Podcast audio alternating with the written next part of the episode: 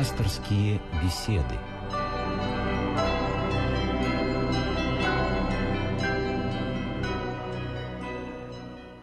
У микрофона Людмила Борзяк.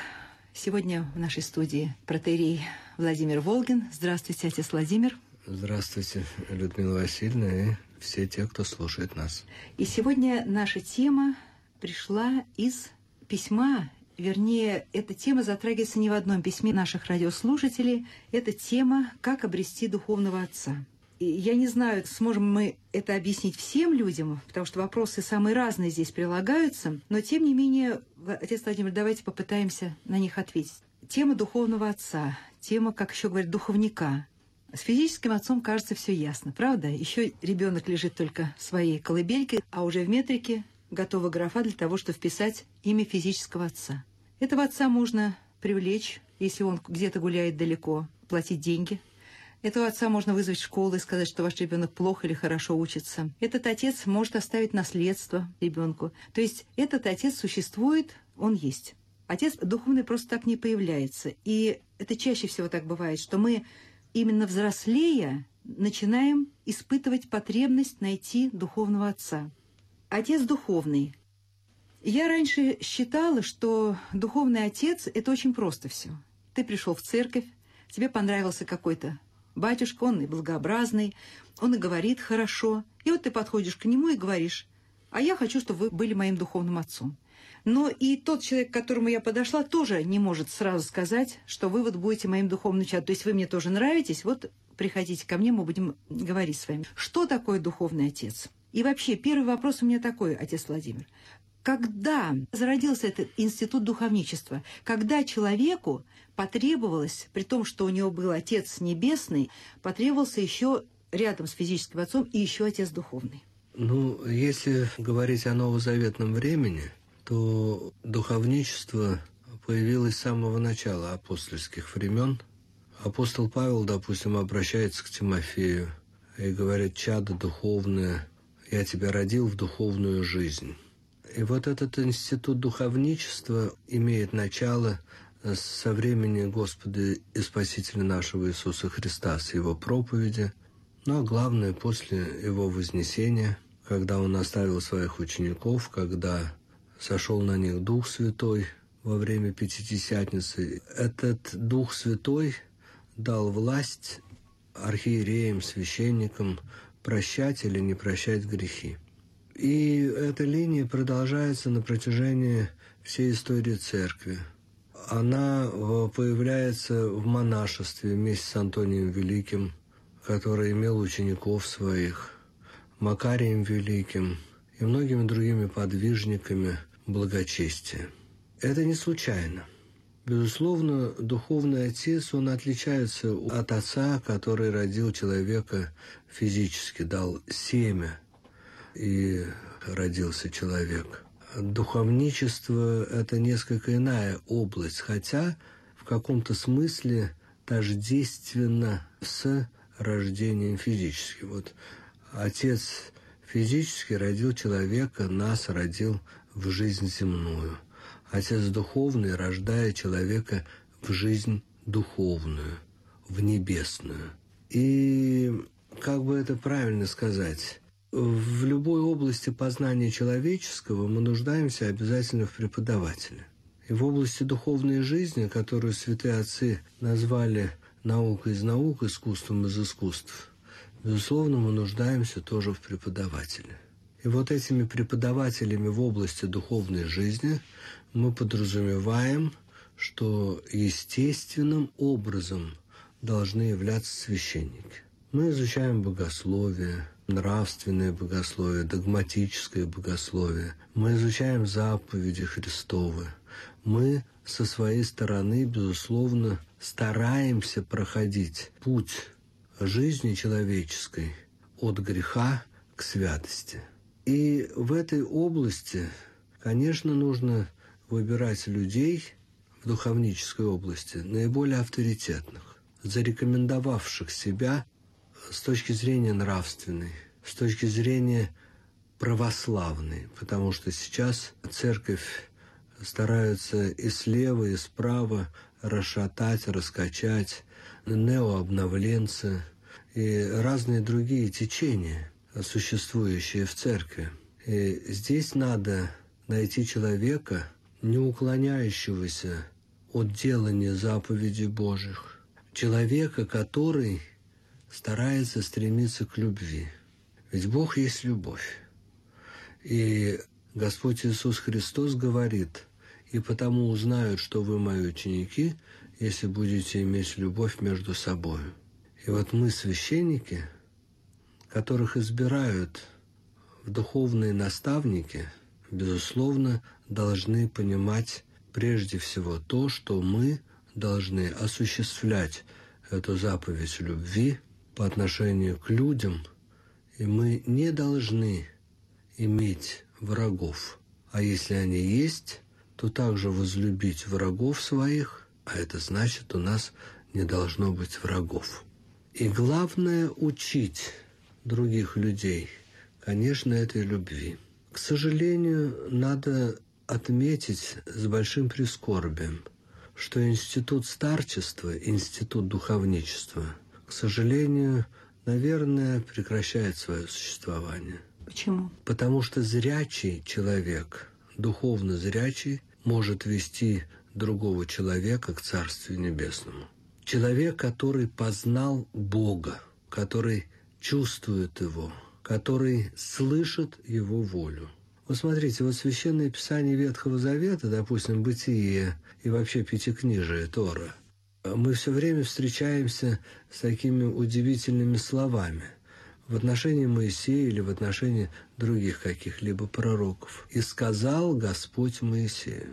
Вы чувствуете? То есть Моисей достиг такой святости, он стал другом Божиим, он слышал его волю и мог передавать эту волю израильскому народу и каждому лицу в отдельности.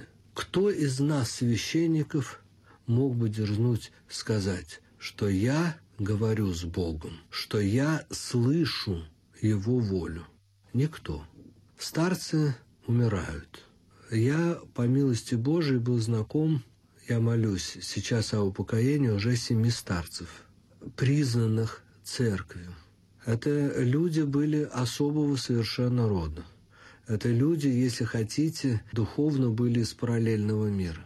Люди, на которых и через которых отображался свет небесный. Люди, сеющие и несущие в себе любовь. Они чувствовали и знали волю Божию и передавали ее людям. Вот эти люди по-настоящему пестовали других людей, обращающихся к ним за духовной помощью. Они исчезают, наверное, они еще есть. Доживая свое время, архимандрит Кирилл Павлов, известный старец. Есть, наверное, еще другие старцы. Их имена известны или неизвестны. Есть скрытные старцы, которые скрывают себя от мира, которые молятся за весь мир. Но по существу вот таких известных старцев в общем-то, мы не слышим с вами эти имена. Вот эти люди действительно могли руководить народом Божиим. Что же остается нам, священникам? Как быть народу Божьему, пришедшему к вере, который нуждается, безусловно, в руководстве духовном?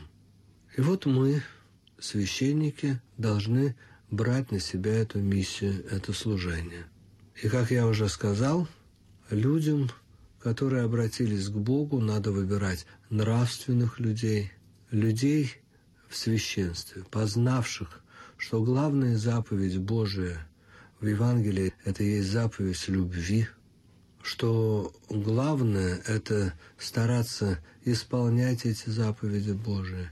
На основе церковной жизни и исповеди, конечно, причастие главное. На основе молитвы –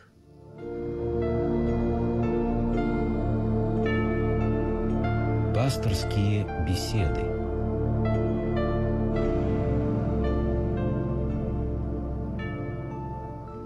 Преподобный Симеон Новый Богослов говорил, что духовного отца надо себе вымолить.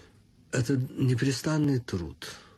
Предположим, мне понравился, я с точки зрения мирянина говорю, понравился священник. Вот существует уже, к сожалению, утерянный институт э, добрачных отношений. Архимандрит Иоанн Крестьянкин, покойный царствие ему небесное, он говорил, что до брака молодому человеку с девушкой нужно встречаться, безусловно, в целомудренных отношениях, находясь на протяжении примерно трех лет, для того, чтобы узнать друг друга достаточно плотно. Когда уже вступивший в брак, невозможно было бы сказать другому человеку, я разочаровался в тебе, потому что ты мне казался одним, а оказался совершенно другим. Когда все негативные стороны человеческой жизни вскрываются другому любящему человеку перед глазами этого любящего человека. Так и духовного отца надо выбирать, или духовника – не в прямом смысле духовного отца, потому что, я еще раз повторяю, что духовные отцы в идеале своем – это люди, познавшие Бога изначала. Мы являемся, если хотите, учителями в каком-то смысле, что-то знающие из Священного Писания, святых отцов, какой-то путь прошедшие на поприще борьбы со страстями – и вот когда человек встречается с благообразным священником, он должен для себя установить как бы некое время ознакомления с этим священником. Он не должен никогда поспешить к тому, чтобы заключить с этим священником какие-либо такие близкие отношения. Ведь христианин должен помнить, когда священник берет на себя ответственность за другое лицо, это как брак каком-то смысле.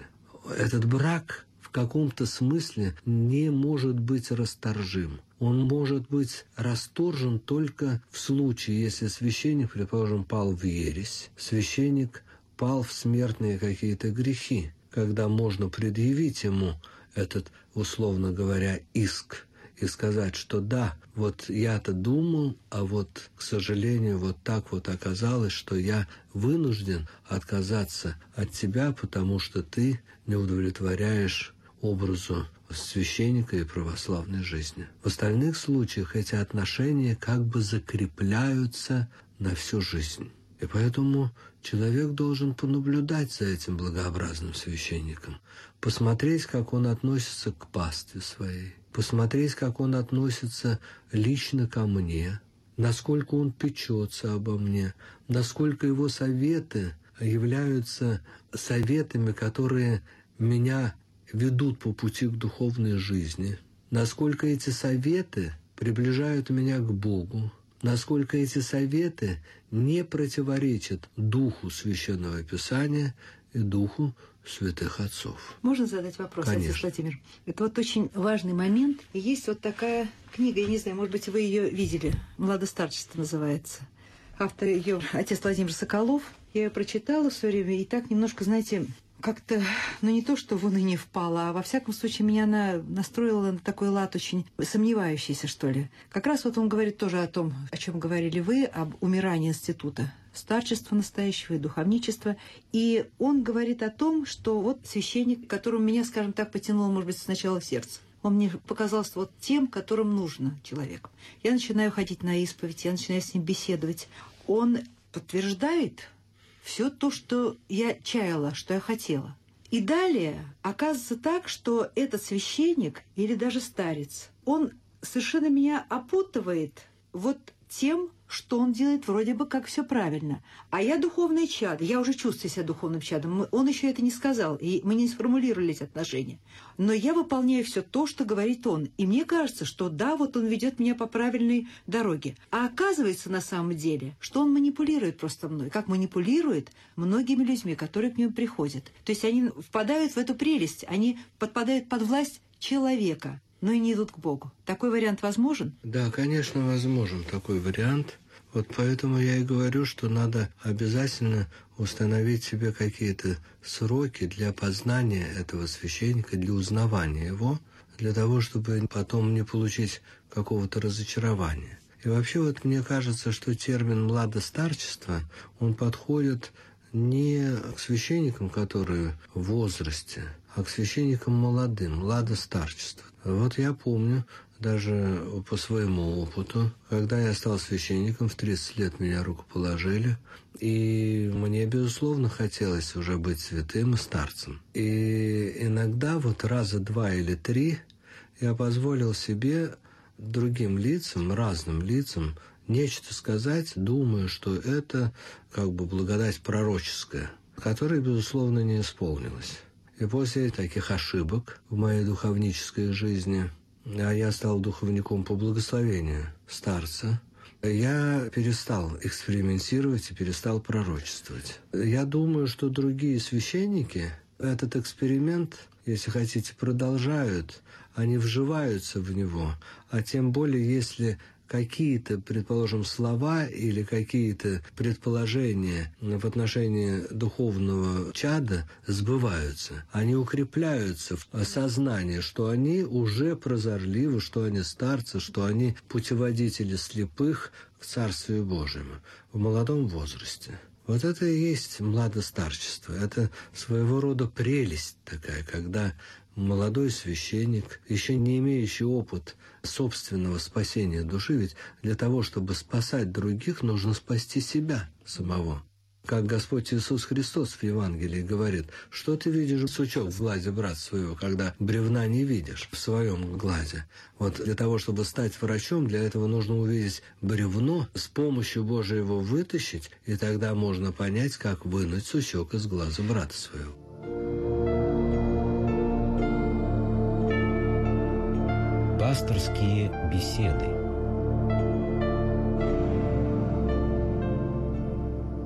Отец Владимир, вот Иоанна Лиственника в Лествице его, помните последнюю главу, да, это слово пастырю. И я когда просмотрела вот эти все пункты, те требования, которые должен предъявить к себе пастырь, я просто развела руками, думаю, ну где же вот взять такого человека, который вот это все соблюдет? Ну, может быть, это к монахам относилось, скорее всего, уж вот такие строгие требования что же мы можем ответить людям, которые вот говорят, как обрести духовного отца? Допустим, человек живет в деревне, церковь одна, и за несколько километров.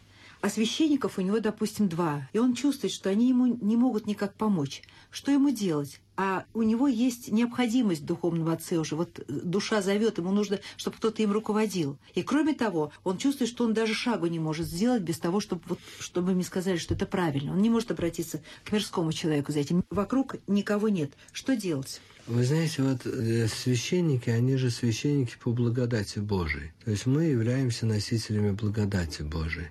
Я думаю, что такому человеку, у которого нет выбора, надо верить в то, что через священника, пока он находится в священном сане, дай Бог, чтобы каждый из нас находился бы до конца жизни в священном сане, действует благодать Божия. И если человек который обращается к священнику, верует в то, что через этого священника будет явлена ему воля Божия в словах, в ответе священника на его вопрос, то обязательно так оно и будет.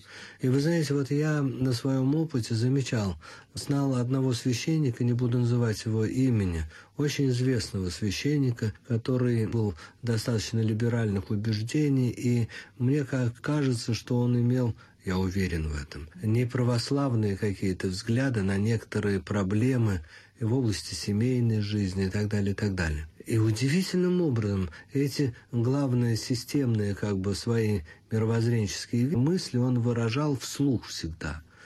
Но удивительное дело, во время исповеди я как-то проходил я никогда не прислушиваюсь к словам других людей и к разговорам других людей, но он так громко говорил, что я услышал, что во время исповеди он противоречил своим взглядам. То есть вот во время исповеди им руководила благодать Божия. И он говорил именно то, что должно было бы услышать любому православному христианину на поставленный вопрос. Удивительно. Скажите, пожалуйста, отец Владимир, а вот э, что такое быть духовным чадом? Ведь э, некоторые люди понимают это совершенно буквально, что я не имею права ни единого шага сделать без благословения. То есть, то есть я в жизни уже над собой совершенно не хозяин, абсолютно. То есть я совершенно обо всем должен советоваться. Так ли это с духовным отцом? Ну, я думаю, что это, с одной стороны, правильный взгляд, а с другой стороны, сейчас вот в современном мире он неправильный. Э, он не имеет никаких оснований, никаких корней. Почему? Потому что для того, чтобы слышать ответ духовника, опытного, опытного духовного отца на любой вопрос, надо жить с ним как минимум. А чаще всего это превращается в какое-то такое гротескное как бы отношение со священником. Там спрашивают, благословите там пойти в магазин. Магазин. Да, да, благословите купить лекарство, благословите вызвать врача.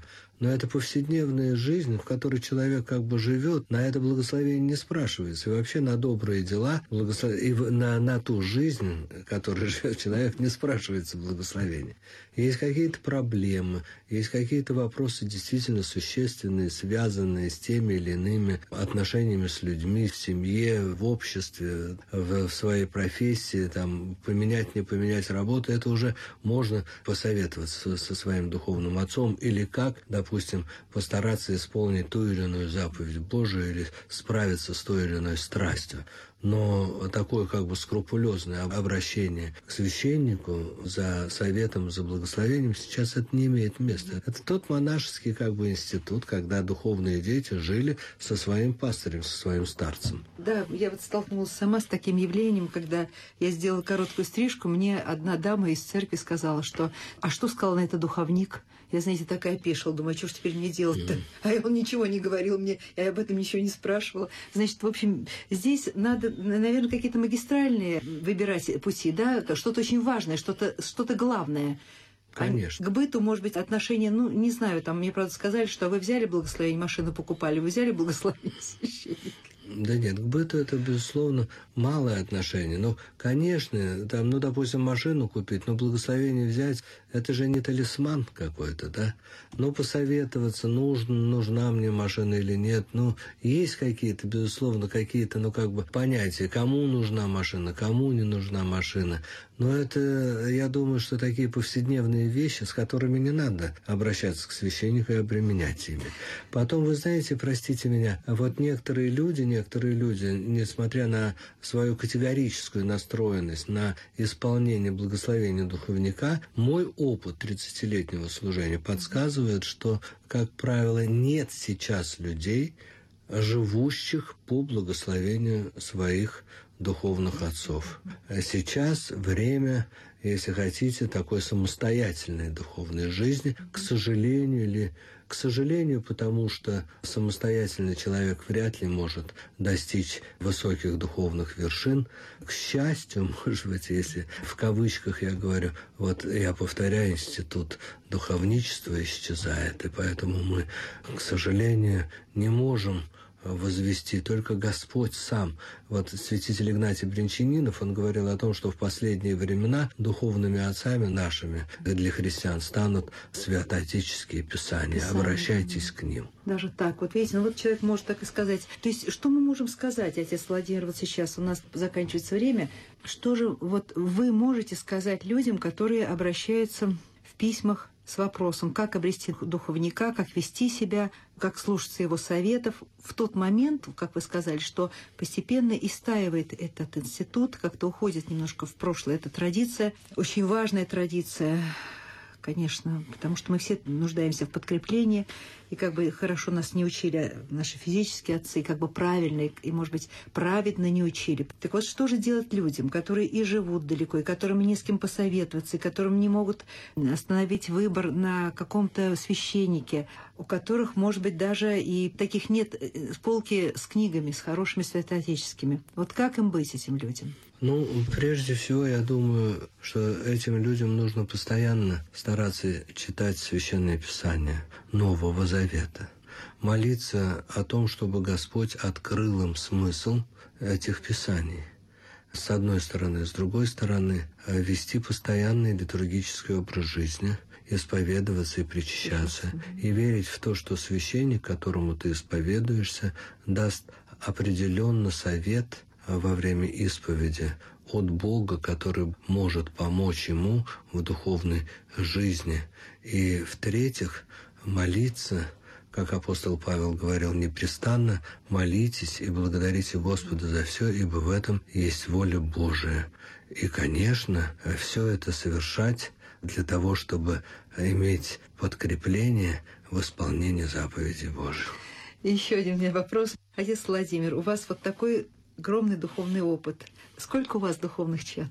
Я ну, уже давным-давно не веду счета, но их достаточно много, по милости Божией. Но только вот через 30 лет служения я могу сказать, что я боюсь за и трепещу о том, что у меня так много духовных чат, из-за которых за каждого из них я понесу ответственность перед Богом.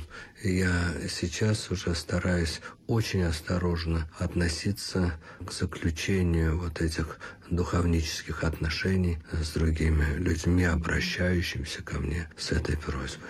Скажите, пожалуйста, отец Владимир, а вот эти люди, которые себя ощущают как ваше духовное чадо, и вы знаете их хорошо, наблюдаете их в течение и руководите их, наставляете, помогаете им в течение многих лет. Вот скажите, пожалуйста, они все оправдывают, как дети, ваши чаяния? как духовного отца? Я думаю, что все стараются оправдать. В той или иной степени даже люди, которые идут кривыми путями, прямыми, они стараются исполнять заповеди Божии, они стараются любить Господа, через Господа любить меня, прислушиваться ко мне. И я благодарю Бога за то, что мне Господь дал так много духовных детей, которые, я думаю, в той или иной степени оправдывают мое доверие и мою любовь. Спасибо, Господи, отец Владимир, спасибо вам. Храни вас, Господь.